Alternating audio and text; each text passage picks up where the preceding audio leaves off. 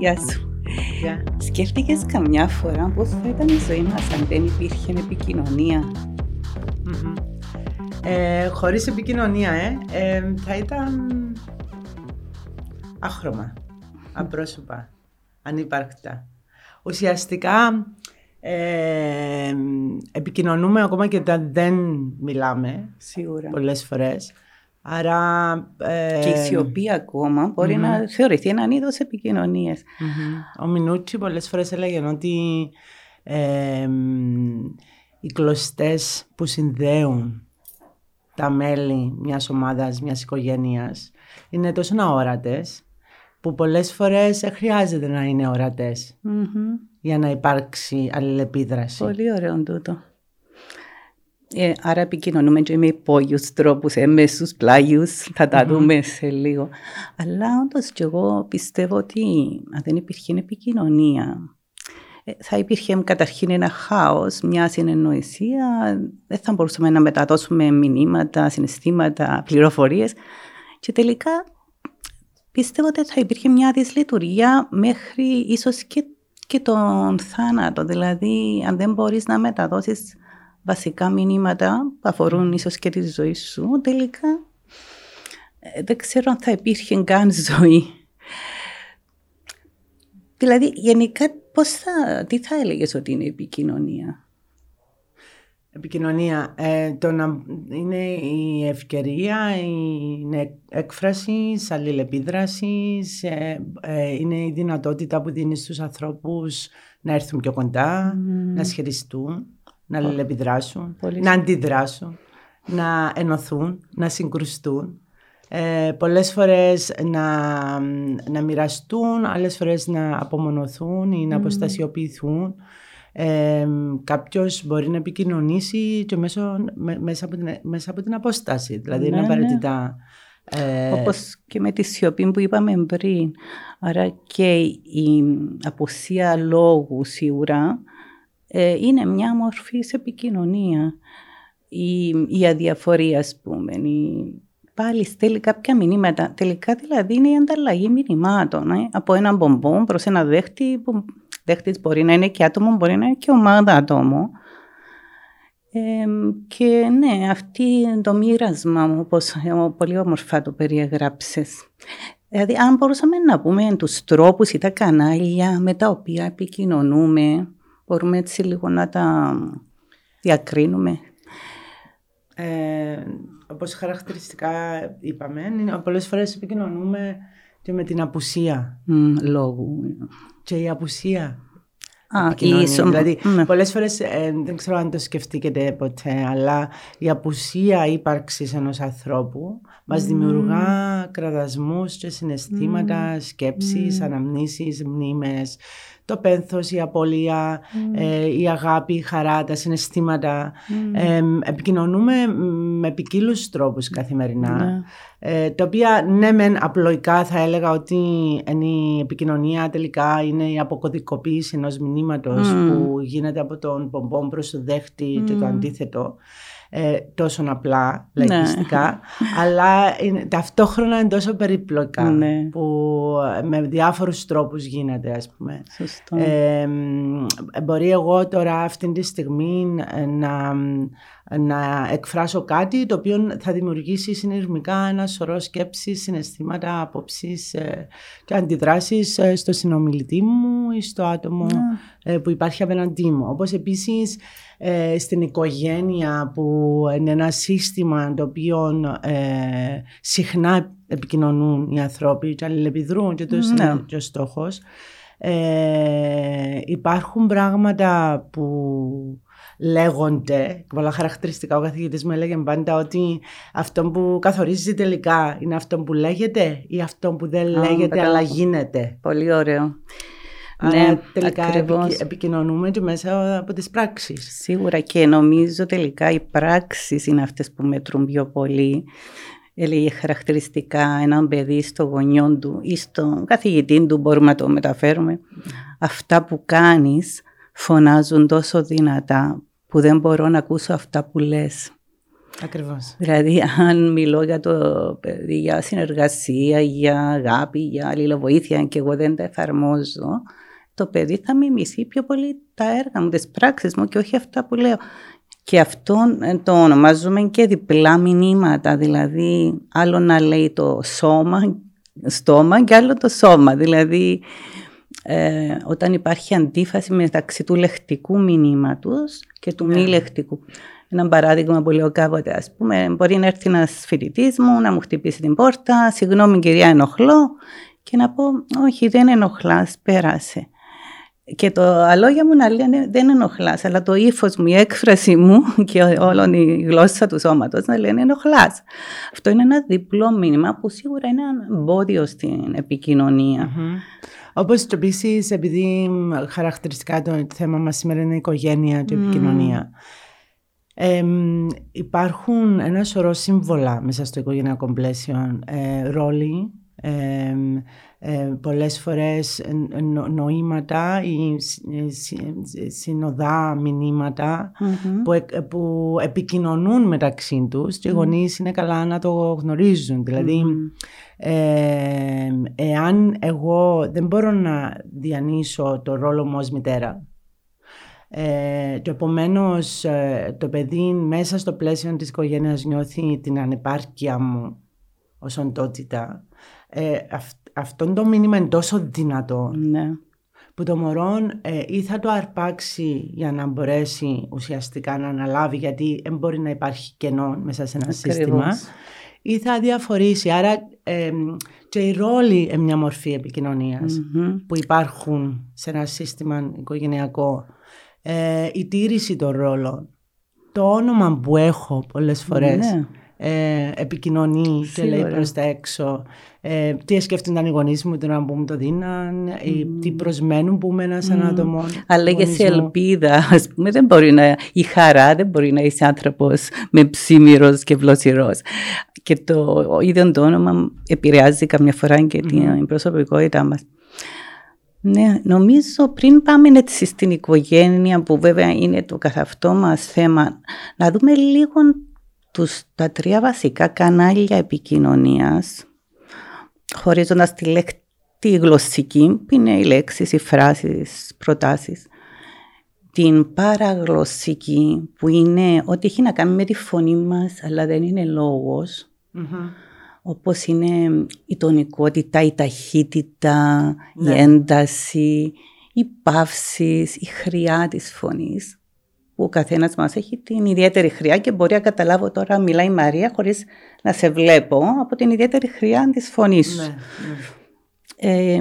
όλα αυτά πάλι δίνουν μηνύματα. Και η μη γλωσσική, που τη λέμε και γλώσσα του σώματος, που είναι όλα αυτά όπως το βλέμμα, οι εκφράσεις του προσώπου, οι χειρονομίες μας, η στάση του σώματος, ο τρόπος που περπατώ, που γελώ, που μιλώ, η εμφάνιση, τα ρούχα στέλνουν μηνύματα για το ποιος είμαι ή ποιος θέλω να δείξω ότι είμαι. Ε, η εγκύτητα, το πόσο κοντά ή μακριά είμαι, το που έλεγες και με την απουσία, αλλά και το πόσο πλησιάζω τον άλλον, αν τον αγγίζω. Δείχνει μια σχέση νοικιότητα. Αν κρατώ απόσταση, δείχνει μια άλλη σχέση. ναι. ναι όλα αυτά έτσι έχουν μελετηθεί πολύ από τους ειδικούς της επικοινωνίας και μπορείς να φανταστείς Μαρία μου από όλα αυτά ποιον είναι το πιο δυνατό ή που στέλνει τα πιο πολλά μηνύματα;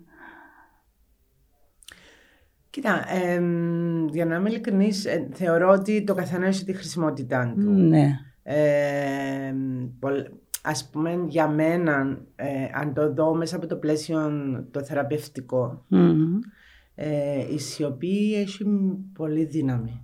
Υποκινεί ουσιαστικά, ε, συνθέμελα το άτομο και χρειάζεται να υπάρχει μέσα στη διαδικασία της, τη θεραπευτική για να δίνεται χρόνο στο άτομο να καταλαγιάζει την πληροφορήση. Την επεξεργάζει. Και, να, και να, να, να, να, καταλήγει στα δικά του σημαντικά. Γιατί πολλά μπορεί να λέγονται κατά τη διάρκεια μιας θεραπευτικής συνάντησης, αλλά κάποια τελικά κρατιούνται και ουσιαστικά να έχουν μια αναπήχηση και μια συνέχεια από τον ίδιο το άτομο. Εξαρτάται σε ποιον πλαίσιο επικοινωνούμε. Ανάλογα με το πλαίσιο ε, της επικοινωνίας υπάρχει και το πιο σημαντικό κομμάτι που χαρακτηρίζει το συγκεκριμένο πλαίσιο, ποια μορφή είναι πιο ιδανική ας πούμε. Στην παιδικό, στα παιδιά ας πούμε, όταν μπαίνω σε τάξη δημοτικού, ε, παίζει πάρα πολύ ρόλο ε, όταν επικοινωνώ, ε, στην προσπάθεια μου να μεταφέρω μηνύματα, να τα κάνω με έναν τρόπο το οποίο είναι πιο κοντά στον τρόπο που αντιλαμβάνονται τα παιδιά της ηλικίας 6 με 10 χρονών. Όπω είναι να μεταφέρω πιο δυνατά μηνύματα μέσα από τη μουσική mm. ή να χορέψω μαζί τους, mm. μέσα από την κίνηση, μέσα από τον δικό τους τρόπο ε, που επικοινωνούν. Έτσι. Δηλαδή, ανάλογα, αν έχω να κάνω με έναν έφηβο, σίγουρα ε, μπορεί ε, πολλές φορές η στάση του σώματος μου είναι πολλά δυνατή, αλλά και η ενδυμασία μου μπορεί να τον επηρεάσει. Άρα, ανάλογα, βλέπετε ότι έχει τόσα πολλά mm. τοπία συνειρμικά και πλαίσια. Δεν μπορώ να πω ότι α, η πιο σημαντική και η πιο δυνατή mm. επικοινωνία, μορφή επικοινωνίας εν τούτη ή άλλη κτλ. Αλλά ανάλογα στο πλαίσιο που βρίσκεσαι, mm. ε, δίνει δυνατά μηνύματα, ε, διαφορετικές μορφές επικοινωνίας κάθε φορά. Mm-hmm. Ωραία το σχόλιο σου. Και μια και τονίζεις τόσο πολύ το, το θέμα της σιωπής, να αναφέρω ότι στις 21 του Νιόβρη mm-hmm. και επανάληψη στις 26 θα έχουμε ε, στην εκπομπή της ψυχής τα πονοπάτια θέμα για τη σιωπή και την αξία mm-hmm. της ακριβώς στη ζωής μας γιατί είναι ένα θέμα που λίγο το έχουμε παραγνωρίσει και ε, το υποτιμήσει ίσως ενώ όντως είναι ένας τρόπος που μεταδίδει και αυτός αρκετά μηνύματα μου έλεγε ένας συνάδελφος ψυχολόγος ότι όταν ο γιος του ενηλικιώθηκε, του έλεγε Ξέρεις παπά, εκτίμησα πολλές φορές που στη διάρκεια της ανατροφής μας μεγαλώνοντας, ε, ενώ είχαμε κάτι, κάνει κάτι που δεν έπρεπε, εσύ επέλεξες να σιωπάς και μας φιλοτίμησες με την σιωπή σου. Και λέω μπράβο και στον πατέρα, αλλά μπράβο και στο γιο που πήρε αυτό το μήνυμα, ενώ θα μπορούσες να μας κρίνεις, να μας μαλώσεις, Όμως με τη σιωπή και το βλέμμα σου μας έδωσες πολύ Και μια και ανέφερα το βλέμμα, να πω ότι παρόλο που συμφωνώ με αυτό που είπες ότι εξαρτάται από το πλαίσιο σίγουρα, αλλά έδειξαν έτσι αρκετές έρευνες ότι η μη λεκτική επικοινωνία και ειδικότερα το βλέμμα φαίνεται να μεταδίδουν σε ποσοστό ε, πιο πολλά μηνύματα από πολλά άλλα άλλες μορφές επικοινωνίας, διότι αυτό που λέμε το βλέμμα είναι ο καθρέφτης της ψυχής. Έχει μια βάση αυτή η κουβέντα. Ναι. Δηλαδή αντανακλά τον εσωτερικό κόσμο του άλλου και όντως ε, δίνει πολλά μηνύματα. Βλέπουμε καμιά φορά στι ειδήσει που κρύβουν τα μάτια, γιατί το, το βλέμμα είναι χαρακτηριστικό κάθε ανθρώπου και πράγματι προδίδει, αν θέλεις, πολλά από τα εσωτερικά του καταστάσεις, σκέψεις, συναισθήματα. Και άρα η, η μη λεκτική κοινωνία γενικά φαίνεται ότι είναι πιο δυνατή όσον αφορά το ποσοστό των μηνυμάτων που στέλνουμε και ειδικότερα πάμε το βλέμμα και το πρόσωπο. Τώρα βέβαια κάποιος θα πει καλά ο λόγος δεν είναι πιο επεξεργασμένος, πιο τελειοποιημένη μορφή επικοινωνίας από απόψεως ακρίβειας στη μετάδοση μηνυμάτων παρά οι χειρονομίες, το βλέμμα, το ύφος. Ναι, όσον αφορά την ακρίβεια και την τελειότητα, είναι το πιο τελειοποιημένο σύστημα επικοινωνίας. Αλλά όσον αφορά την ποσότητα, ξαναλέω, όσον αφορά την ποσότητα των μηνυμάτων, φαίνεται ότι η μη λεκτική επικοινωνία στέλνει τα πιο πολλά και είχα διασταυρώσει διάφορες έρευνες και μου έκανε εντύπωση ότι λίγο πολύ συμφωνούν ότι οι, οι λέξεις, τα λόγια μας στέλνουν μόνο ένα 7 με 10 των μηνυμάτων. Το ναι. άλλο 23 είναι η ποιότητα της φωνής, αυτό που λέμε παραγλωσσική επικοινωνία και κάπου 70% είναι Τα το, λεκτικό. το, είναι το μη λεκτικό, το body language που λέμε δηλαδή, είναι μεγάλη διαφορά. Δηλαδή, πες, κάνουμε συνέντευξη, κάνουμε στο πανεπιστήμιο συνεντεύξεις συναδέρφων ή σε οποιοδήποτε οργανισμό. Θα ακούσεις και αυτά που σου λέει ο υποψήφιος, αλλά κυρίως θα δεις την όλη του στάση. Δεν είναι την συμπεριφορά του. Την... Ακριβώς. Γιατί ε, και πολλές φορές ε, εν τούτο που γίνεται κατανοητό, αλλά σε, από μεγάλη μερίδα ανθρώπων. Ε, και όταν, ε, όσο πιο ε, κοντά είμαστε στο να κατανοούμε τη μη λεκτική επικοινωνία, τόσο πιο κοντά θα είμαστε να αποκρυπτογραφούμε Πολύ τα ωραίο. μηνύματα λέξεις που Μμμ. πολλές φορές δεν λέγονται Μμμ. είτε γιατί υπάρχει φόβος, είτε γιατί υπάρχει ε, ντροπή πολλές φορές ή Μπράβο. ότι υπάρχει δυσκολία στην έκφραση Έτσι. είτε υπάρχουν πεπιθήσεις που δυσκολεύουν ουσιαστικά να υποθούν κάποια Μμμ. πράγματα. Μμμ. Αν ο άνθρωπος ε, α- ανάπτυξει πιο πολλά τη δεξιότητα να κατανοεί και να ακούει ενεργητικά, Ναι. που σημαίνει, τι σημαίνει αυτό, ακούω πίσω από τις λέξεις. Αχα. Ε, μπορώ να δω πίσω από την περίφραξη που βάζει ο καθένας για να προστατευτεί ενίοτε για πολλούς και διάφορους Μμμ. λόγους. Κάποιες φορές για να προστατευτεί, κάποιες φορές για να αμυνθεί, κάποιες φορές γιατί θεωρεί ότι είναι η κατάλληλη στιγμή να, υ- να υποθούν κάποια πράγματα κτλ. Τότε η επικοινωνία θα ήταν πηγαία, ουσιαστική και θα, άνοι, θα άνοιγε, θα άνοιγε διόδους ε, ε, να έφερνε πιο κοντά τους ανθρώπους κτλ. Ενώ βλέπουμε πάρα πολλά συχνά ε, ανθρώπους να επικοινωνούν, αλλά επί της ουσίας να μην, μιλ- να μην επικοινωνούν. Ναι. Ε, αντί να ανοίγεται η σχέση, να κλείνεται η σχέση. Μμμ. Αντί να έρχονται κοντά οι άνθρωποι να αποστασιοποιούνται. Αντί να υπάρχει αγάπη και νιάξιμο, να παίρνεις εχθρότητα Ναι. ε, και επιθετικότητα. Και όλα αυτά τα, τα, οι σκέψεις, οι, κρ- οι κραδασμοί κτλ. Ε, θα ήταν καλό αν μπορούσε να μας προβληματίζει ε, μέσα από ένα πλαίσιο αυτοκριτικής ε, και σε πλαίσιο ατόμου, οικογένεια, σχέση, συντροφικότητα, συναδερφικότητα κτλ.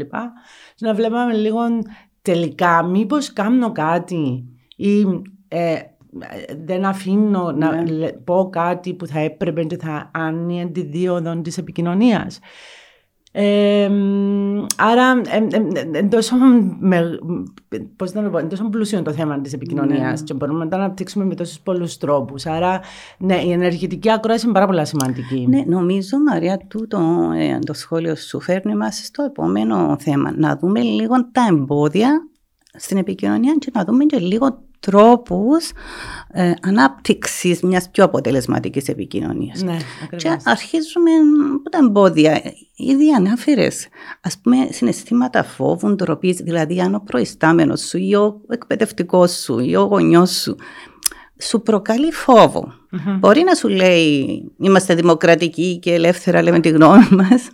Έλεγε και ένας φοιτητής, όλοι οι καθηγητές λέτε ελεύθερα παιδιά, να λέτε τη γνώμη σας και άμα την πούμε ή την απορρίπτουν, λέει, ή την, ή την ηρωνεύονται ακόμα χειρότερα. Δηλαδή δεν είναι όπως είπες και στην αρχή το τι λέμε, είναι οι πράξεις που Ναι. μετρούν πιο πολύ.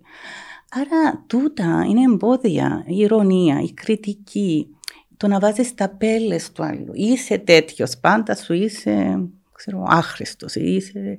Σίγουρα ε, είναι εμπόδια.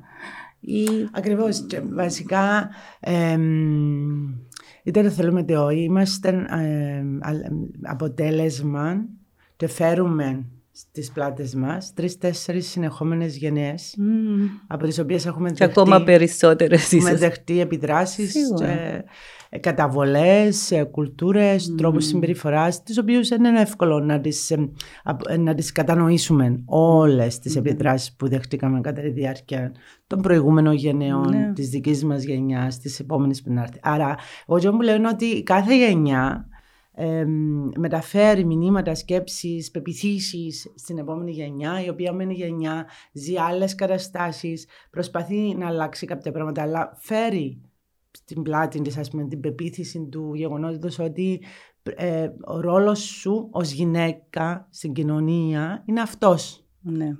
Ωραία. Α σε ενοχλεί ο ρόλος που σου δίνει η κοινωνία ή το σύστημα. Ε, σίγουρα, χωρίς να το θέλεις, να τοποθετείς επιθετικά απέναντι Μμμ. στο ρόλο που σου δίνει η οικογένεια. Πρέπει να το κτλ. επεξεργαστείς. Άρα πρέπει να το επεξεργαστείς, να το δουλέψεις για να φτάσεις- αποδεχτείς Ή να μην αποδεχτείς. Ή να μην αποδεχτείς, ή να αλλάξεις, να διαφοροποιηθείς. Άρα, είναι πάρα πολλά τα πράγματα τα οποία ε, δυσκολεύουν ή σε εισαγωγικά εμποδίζουν mm. την ε, πηγαία και ε, ειλικρινή mm. επικοινωνία στην καθημερινότητα. Έναν άλλο εμπόδιο ε, πολλά συχνά είναι το γεγονός ότι ε, δεν πρέπει να νιώθεις έτσι, mm. λέει ο γονιός στο παιδί αυτόματα το παιδί πρέπει να μαζέψει το συνέστημα που νιώθει και να νιώθει όπως θέλει ο γονιός του. Ενώ ξέρουμε από τη ψυχολογία ότι τα συναισθήματα πρέπει να εκφράζονται με, βέβαια με υγιείς και αποδεχτούς κοινωνικά τρόπους. Αλλά δεν μπορείς να το αποθήσεις, να το καταπιέζεις γιατί θα σου βγει μετά Ακριβώς, αλλά και το, το δεν πρέπει να νιώθεις έτσι. Και αν, αν μπω στη θέση του γονιού και κατανοήσω τον έτσι. Να κατανοήσω για ποιο λόγο λέει τούν το πράγμα στο παιδί του. Άρα, ε, ε, ε, αν εγώ είμαι ένα παιδί το οποίο μπορώ να ρωτήσω πίσω ελεύθερα το γονιό μου, διερωτούμε γιατί να μην νιώθω έτσι, ας πούμε. Μπορείς να με εξηγήσεις και ζητήσω μια επεξήγηση. Τότε ο γονιός μπορεί να μπει στη θέση να επεξηγήσει. Mm. Επομένως η επικοινωνία να διαφοροποιηθεί. Αν ο γονιός είναι αυταρχικός και θα το επιβάλλει, τότε η επικοινωνία μονώνεται. Άρα, βλέπ, ναι, καταλάβετε, ναι, άρα ναι. και ο τρόπος αντιμετώπισης διαχείρισης παίζει ρόλο. Άρα, όταν ε, λες κάτι στο παιδί σου, πρέπει να του διάσει και τους λόγους και μια εξήγηση όσο μπορείς με βάση την ηλικία του και το αναπτυξιακό του επίπεδο. Αλλά γενικά το να πεις του άλλου να μην νιώθει έτσι, νομίζω σαν συμβουλή δεν, θα, δεν είναι και καλύτερη. Μπορεί να το πεις, πες μου πώς νιώθεις και να το ξεκινήσεις ένα διάλογο και να επεξεργαστούν τα συναισθήματα. Αλλά Μπορείς να πεις σε κάποιον που είναι αγχωμένος μην αγχώνεσαι ή μη φοβάσαι ή μη λυπάσαι.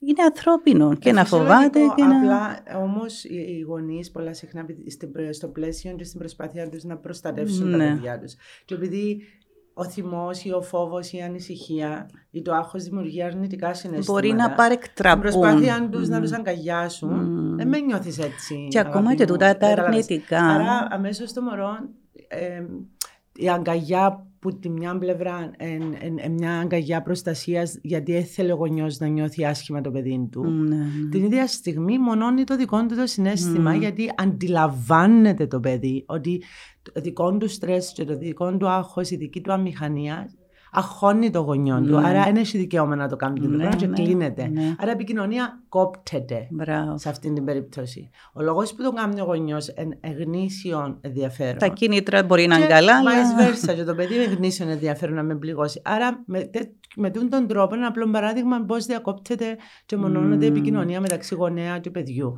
Το ίδιο μπορεί να συμβεί και με τον καθηγητή. Α πούμε, ο καθηγητής να του πει ε, ότι ο, πρέπει να είσαι πιο μελύτερο, ε, με διακρίνω τούτον, τούτον, τούτον κτλ.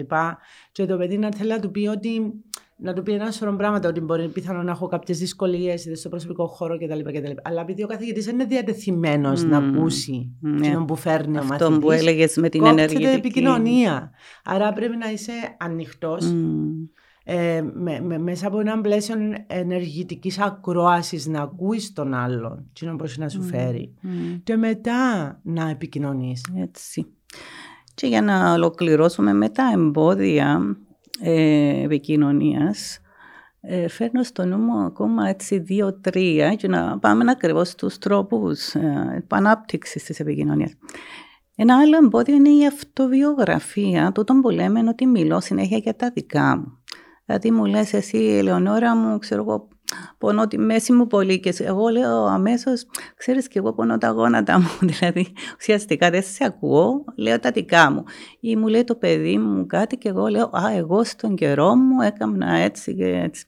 Δηλαδή ουσιαστικά εστιάζομαι στο εγώ μου και δεν παίρνω τα μηνύματα που μου στέλνει ο άλλος. Επίσης, ε, κάτι που μου είχε αρέσει, που το είχα διαβάσει παλιά, έλεγε ο εσωτερικός μας θόρυβος είναι εμπόδιο στην επικοινωνία. Αν διακατέχεται ένας άνθρωπος από έντονα συναισθήματα και έντονες σκέψεις, ναι. Ε, ή ψυχολογικά ναι, ή ναι. άλλα, δεν μπορεί να ακούσει. Δηλαδή, είναι σε μια παρέα, είναι απορροφημένο στα δικά του και ουσιαστικά χάνει το τι ναι. γίνεται γύρω του, το τι λέγεται.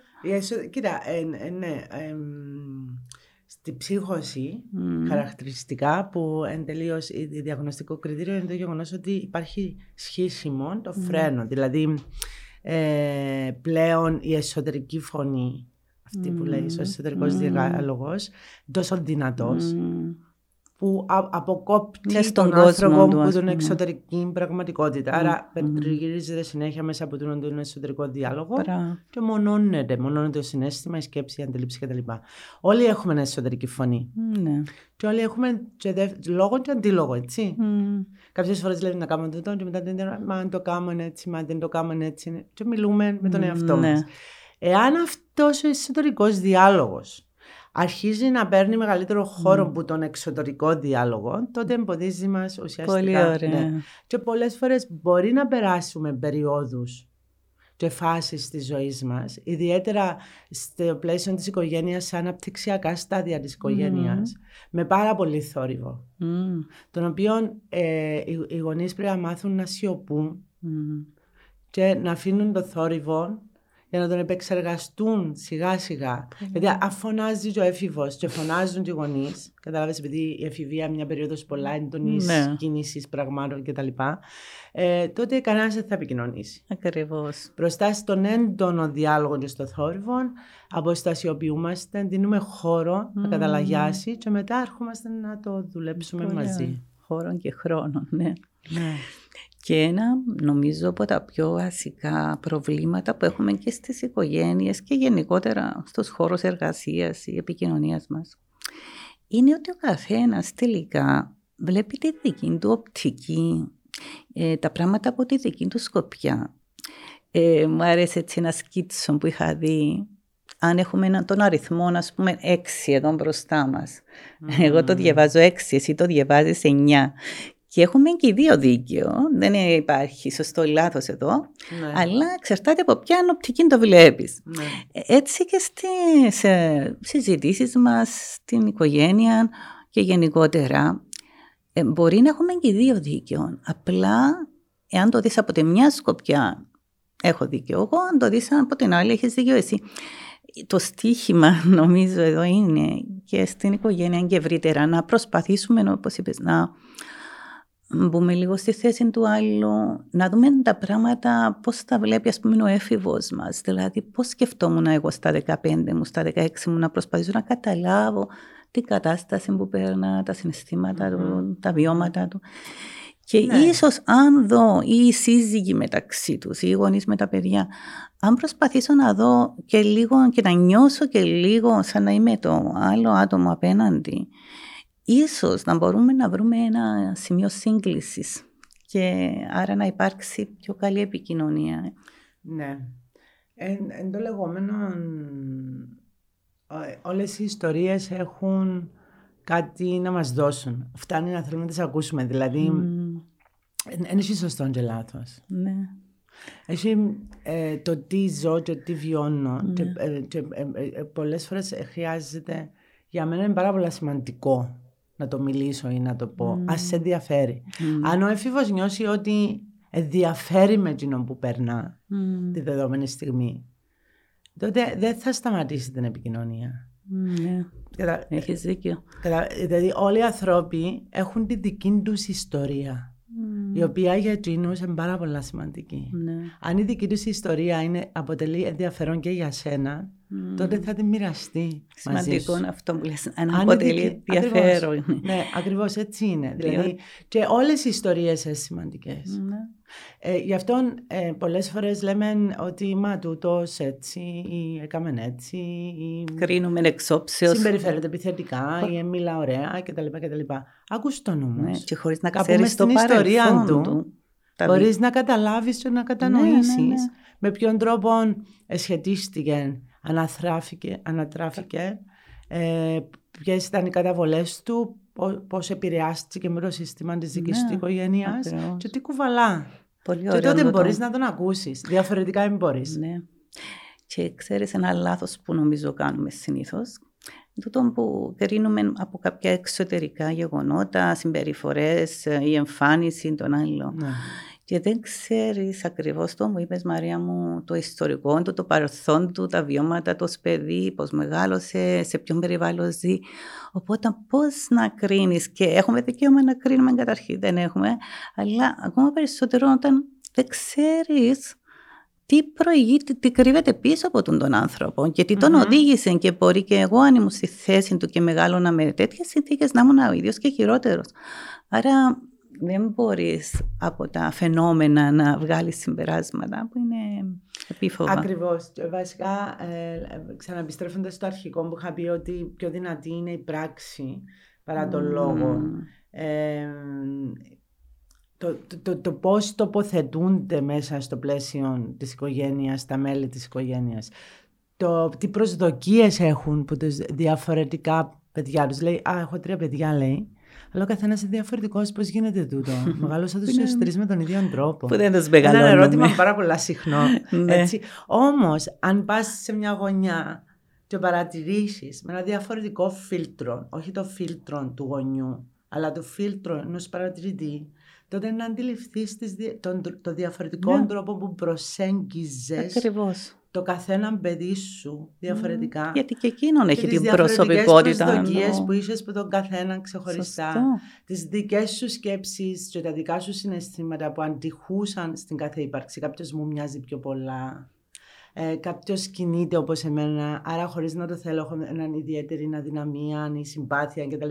Όλα αυτά είναι οι λεγόμενες αόρατες κλωστές που κινούνται μέσα στο πλαίσιο της οικογένειας, οι οποίες τελικά χορεύουμε μαζί τους και τελικά παίζει ρόλο αν ο χορός να οδηγήσει αρμονικά τα βήματα και να βγει ένα θετικό αποτέλεσμα ή αν τελικά ε, θα βρούμε τα βήματα τελικά και θα συνεπάρξουμε ή θα επικοινωνήσουμε.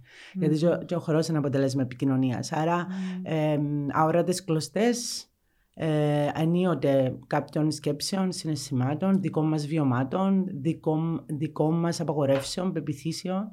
Και ως γονείς δεν παίρνουμε. και καθορίζουν τελικά τον τρόπο που τα μέλη μιας οικογένειας επικοινωνούν. Όπως υπάρχουν όλα αυτά τα όρατα ε, μηνύματα, ενώ και όλα τα, αυτές οι αόρατα, τα σύμβολα, σκέψεις κτλ. σε όλα τα πλαίσια και τα συστήματα. Έτσι. Και εμείς ήδη περνούμε διαφορετικές φάσεις στο χρόνο που γεννιέται το κάθε παιδί μας. Δεν είμαστε ναι. εμείς οι ίδιοι ε, ναι, ναι, οι ίδιες προσωπικότητες, αν μπορούμε να πούμε. Οι λεγόμενες αναπτυξιακές φάσεις, ναι, άρα, και προσωπικές, αλλά και, και οι η αλληλεπίδραση με το κάθε παιδί διαφορετική, διότι και το κάθε παιδί έχει την ιδιοσυγκρασία του, τα χαρακτηριστικά του, που με φέρει άλλον πιο εύκολο μωρό μπορεί να με κάνει πιο θετική και ευχάριστη, ένα πιο δύσκολο να με κάνει πιο αυστηρή και απαιτητική. Άρα είναι θέμα και αλληλεπίδρασης.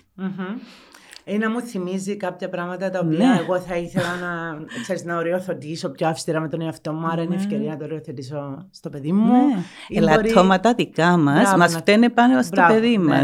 Μα ή να τα βλέπω και να μην θέλω ουσιαστικά να, τα έχει, να έχει τα ίδια χαρακτηριστικά μαζί μου και να προσπαθώ να τα θασεύσω ή όνειρα τα οποία πολλές φορές και τούτα είναι εμπόδια στην κοινωνία. ναι. ναι. Τα οποία προσπαθώ να τα διακινήσω ή να τα ολοκληρώσω μέσα από τα παιδιά μου που και τούτο είναι εμπόδιο.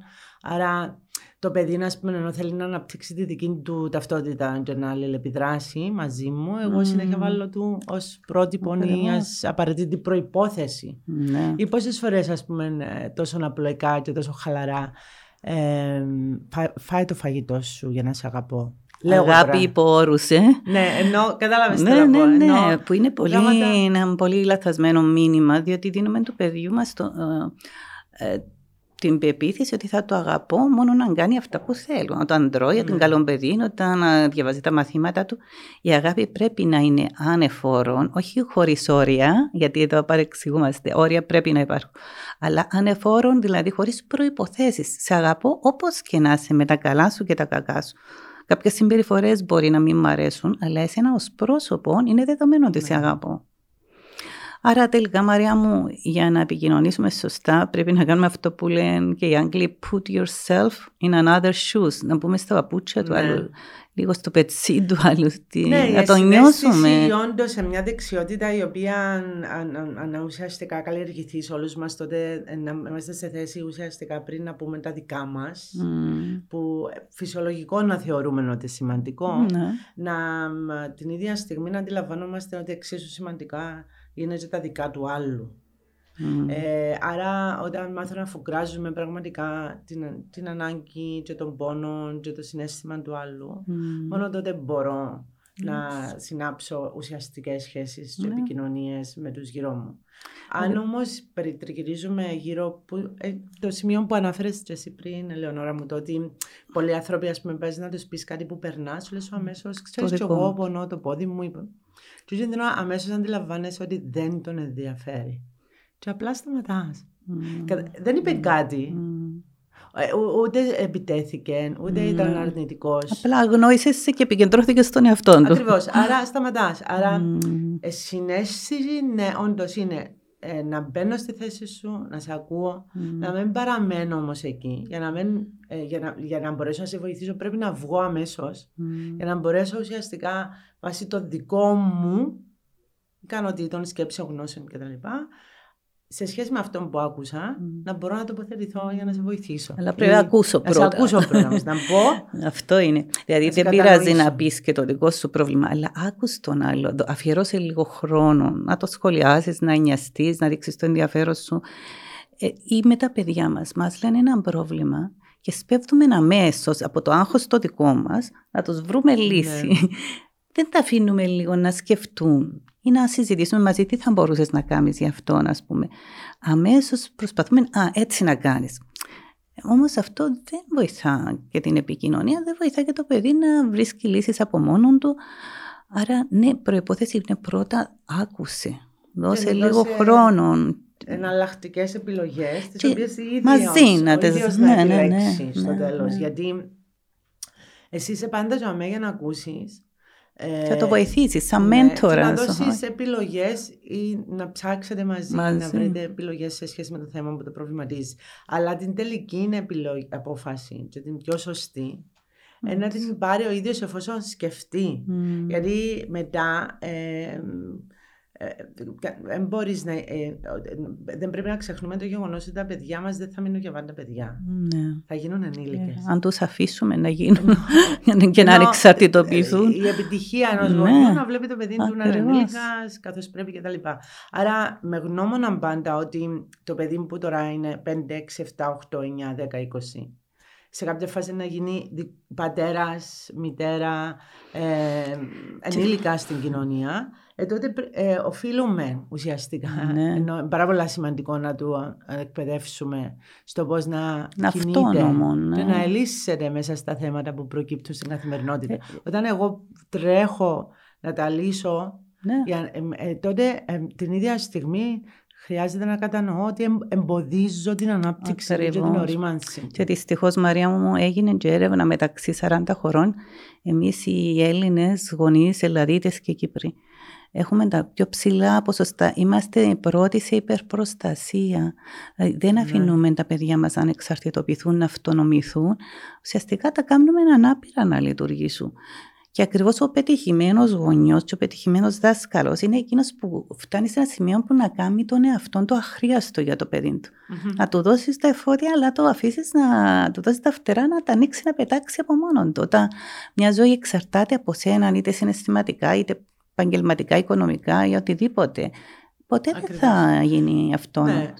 Ε, και, εντάξει, και, και τούτο το κομμάτι έχει τις καταβολές του από γενιά σε γενιά, δηλαδή πώς τοποθετούν ο γονέας μέσα στο γονεϊκό πλαίσιο και πώς στέκεται απέναντι στο παιδί. Αν ήταν ο γονέας τροφός, mm. ο οποίος ήταν εκείνος που φρόντιζε πάντα να τρέφει το παιδί, τότε βλέπουμε ότι κατά εξακολούθηση τα παιδιά ναι. έχουν μια ανώριμη συμπεριφορά και οπότε ε, θέλουν να μεγαλώσουν γιατί να μεγαλώσουν. Είναι πιο ωραία να είμαι παιδί. Ναι. Άρα παραμένω παιδί και κάποιος πάντα εξυπηρετεί με. Να μην έχω ευθύνες. Να μην ναι, έχω... ναι, στην πορεία όπου πάω, σε οποιοδήποτε σύστημα πάω, mm. είτε στον χώρο της δουλειάς μου, είτε στον χώρο των σπουδών μου, περιμένω πάντα κάποιος να, ναι. να λάβει την ευθύνη ναι, ναι. μου. Και Και κάπου πρέπει να σπάσουμε βέβαια τον το φαύλο κύκλο που όντως μεταδίδεται από γενιά σε γενιά, αλλά ε, αν θέλουμε και εμείς και τα παιδιά μας να οριμάσουμε πραγματικά, ναι, νομίζω πρέπει ανάλογα με την ηλικία, το επίπεδο τους, όπως είπαμε, να τους δίνουμε ευθύνες σε καθε φάση. Για να επιστρέψουμε και στο θέμα της ακρόασης και της επικοινωνίας, ε, θυμάμαι έναν άλλο έτσι, διαχωρισμό, αν μπορώ να πω κατάταξη, που χωρίζει την ακρόαση σε πέντε Το πρώτο επίπεδο λέει ακούω χωρίς να ακούω αυτό που λέμε βάζω από το ένα, βγάζω από το άλλο. Το δεύτερο λέει προσποιούμε ότι ακούω, μπορεί να κάνω και νεύματα και επιφωνήματα, να δείχνω του άλλου ότι ακούω, αλλά ουσιαστικά πάλι το μυαλό μου είναι αλλού. Το τρίτο είναι ακούω επιλεκτικά, δηλαδή ακούω αυτά που θέλω, αυτά που μου συμφέρουν. Ναι. Αν μου πει ένας φοιτητής ή μια φοιτήτρια, κυρία, είσαι αυστηρή στη βαθμολόγηση, αλλά είσαι καλή στο μάθημα, ας πούμε. Εγώ θα πάρω το είσαι καλή στο μάθημα, γιατί αυτό με συμφέρει. Το είσαι ναι. αυστηρή στη βαθμολόγηση, θα πω, Ε, δεν πήρε καλό βαθμό, γι' αυτό το λέει έτσι. Θα το δικαιολογήσω. Δηλαδή, ακούμε αυτά που θέλουμε. Το τέταρτο επίπεδο είναι να ακούω συγκεντρωμένο, με το μυαλό μου, πραγματικά να παρακολουθώ τι μου λέει ο άλλος.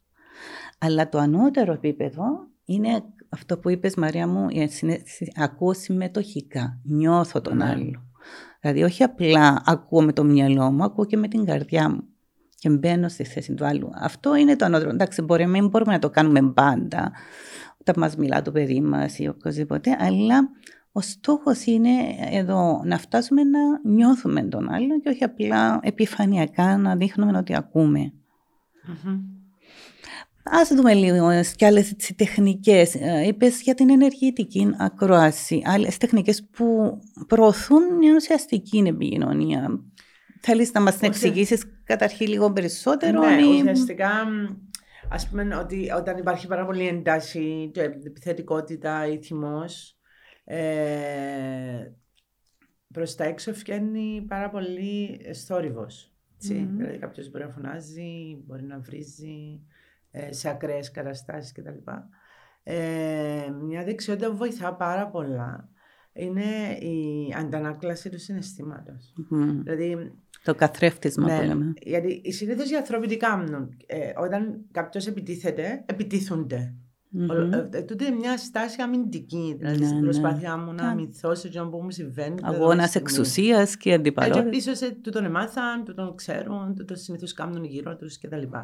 Όμως, ε, εάν δεις έναν άνθρωπο που είναι πάρα πολύ επιθετικός και φωνάζει και τα λοιπά, αν, αν, αν γυρίσεις του πεις του, ε, φαίνεται, φαίνεται, ε, εμένα φαίνεται μου ότι ε, κάτι σε θύμωσε πάρα πολλά να ήθελες να το μοιραστείς μαζί μου. Δηλαδή, φαίνε, νιώθω σε ότι ε, διακινείται ένας έντονος θυμός. Θέλεις να το μιλήσουμε λίγο.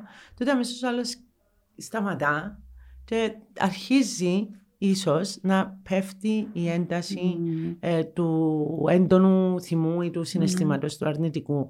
Γιατί ουσιαστικά, το που θέλει είναι κάποιος να ακούσει Mm-hmm. Και συνήθως οι άνθρωποι πότε θυμώνουν γίνονται επιθετικοί όταν νιώθουν ότι δεν τους ακούν οι άλλοι. Mm-hmm. Ή όταν νιώθουν ότι με τον τρόπο μπορούν να περάσουν το μήνυμα πιο εύκολα mm-hmm. ή ε, ότι δεν έχουν μάθει μέσα από την, ο διάλογο να συζητούν, αλλά θεωρούν ότι με το να επιτεθούν. Αν... Άρα αμέσως ε, αντανακλά το συνέστημα που υπάρχει ναι. και δεν το απορροφάς. Πολύ ωραίο. Ενώ συνήθως οι άνθρωποι απορροφούν. Και αν δεν είναι έτοιμος ο άλλος έστω να αναστοχαστεί εκείνη τη στιγμή και να ηρεμήσει και να μιλήσει όμορφα και πολιτισμένα, ίσως και το να φύγουμε λέγοντας ε, λυπάμαι αυτή τη στιγμή νιώθω ότι δεν είσαστε έτοιμος ας πούμε ή έτοιμοι να μιλήσουμε όταν θα είστε πιο ηρεμός να το κουβεντιάσουμε δηλαδή δεν αφήνω τον άλλο ε, να με καταπλακώνει με τις φωνές του ή τις βρισιές του ή τις... και να κάθομαι ναι. να το ναι. ακούω λέω λυπάμαι την στιγμή δεν είμαστε σε θέση να μιλήσουμε ήρεμα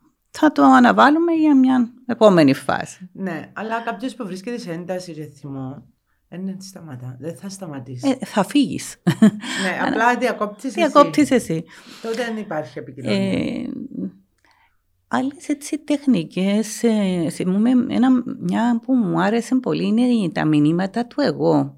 Όταν έχω ένα πρόβλημα μαζί σου, ένα παράπονο, ξέρω εγώ, αντί να σου πω εσύ Μαρία με θυμώνεις, όπως μας λένε κάποτε τα παιδιά μας, οι φοιτητές, με πληγώνεις, με νευριάζεις, με εκνευρίζεις, με αχώνεις, οτιδήποτε, μπορεί να πω εγώ θυμώνω ή αχώνομαι ή αναστατώνομαι όταν συμβαίνει αυτό, όταν αργείς ας πούμε να έρθεις σπίτι μπορείς, σε παρακαλώ να με ενημερώνεις, ε, τι ώρα θα έρθεις. Ναι. Δηλαδή, λέω ότι εγώ έχω πρόβλημα και με αυτόν τον τρόπο δεν, βάλω το, δεν κάνω επίθεση και δεν βάλω τον άλλο σε θέση άμυνας και αντεπίθεσης. Και είναι μια καλή τεχνική που βρήκα ότι δουλεύει σε αρκετές περιπτώσεις. Δεν έχει πανάκια ναι. κάτι και όλα, αλλά.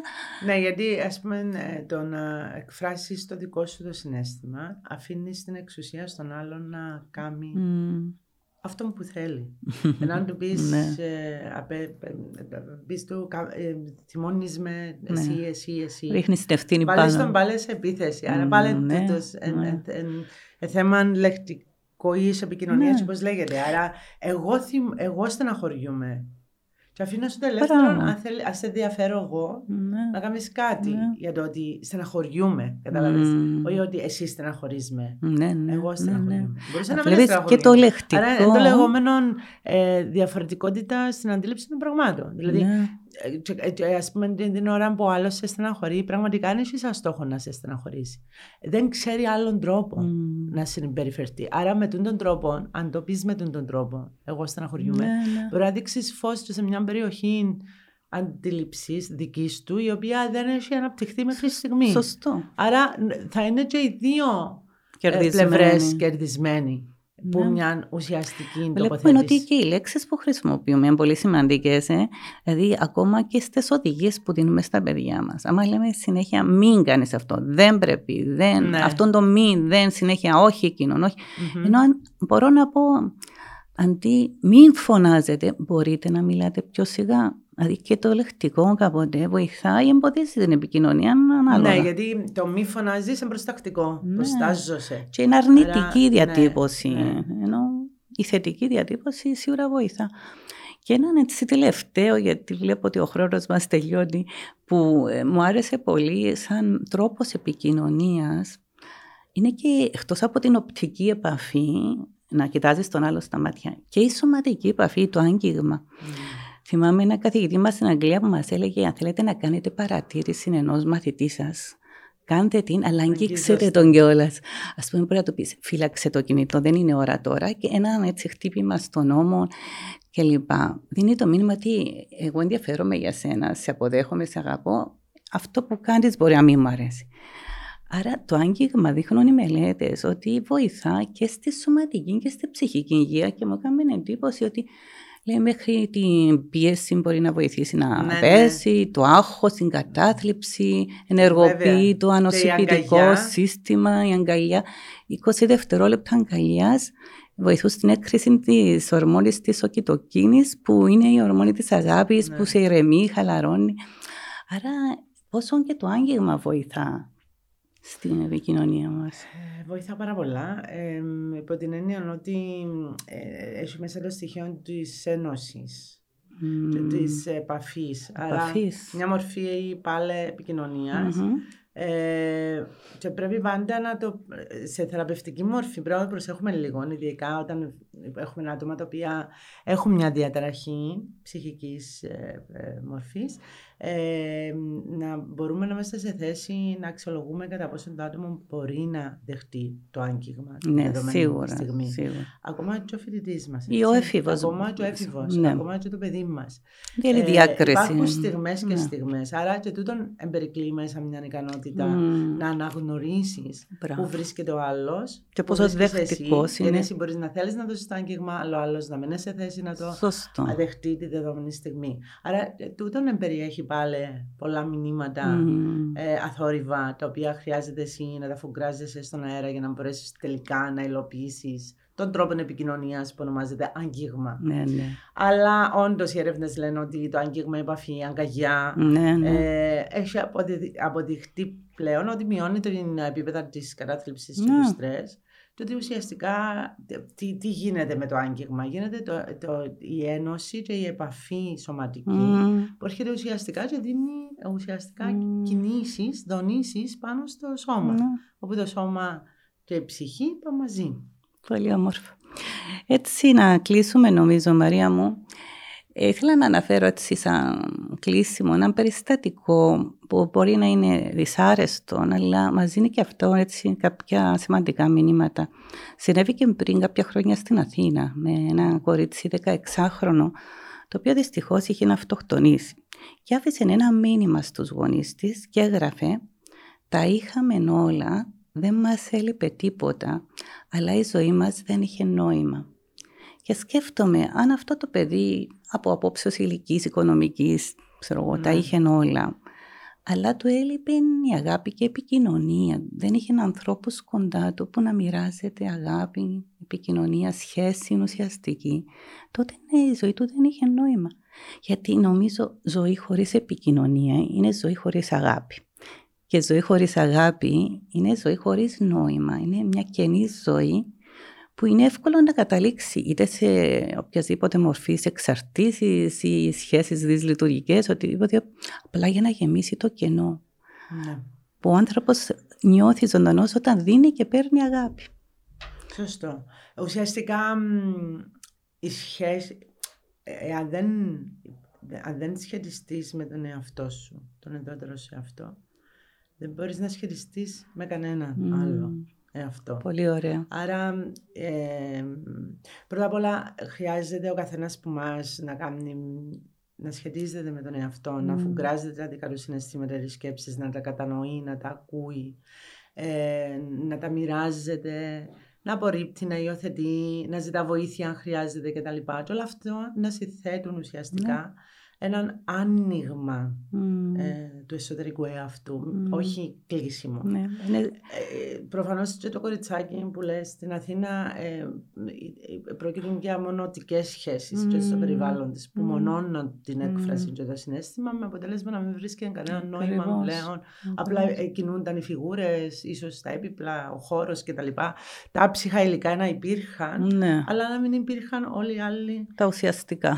Όλα τα άλλα τα σύμβολα, οι ρόλοι η αγάπη, το νιάξιμο, το ενδιαφέρον, το οποίο ουσιαστικά ε, όλα τα υπόλοιπα δίνουν ε, νόημα. εντάση και νόημα στη ζωή Είναι όπως το κύτταρο. Το κύτταρο ούτε πρέπει να είναι εντελώς κλειστό γιατί θα απομονωθεί και θα νεκρωθεί, ούτε εντελώς ανοιχτό γιατί θα χαθεί.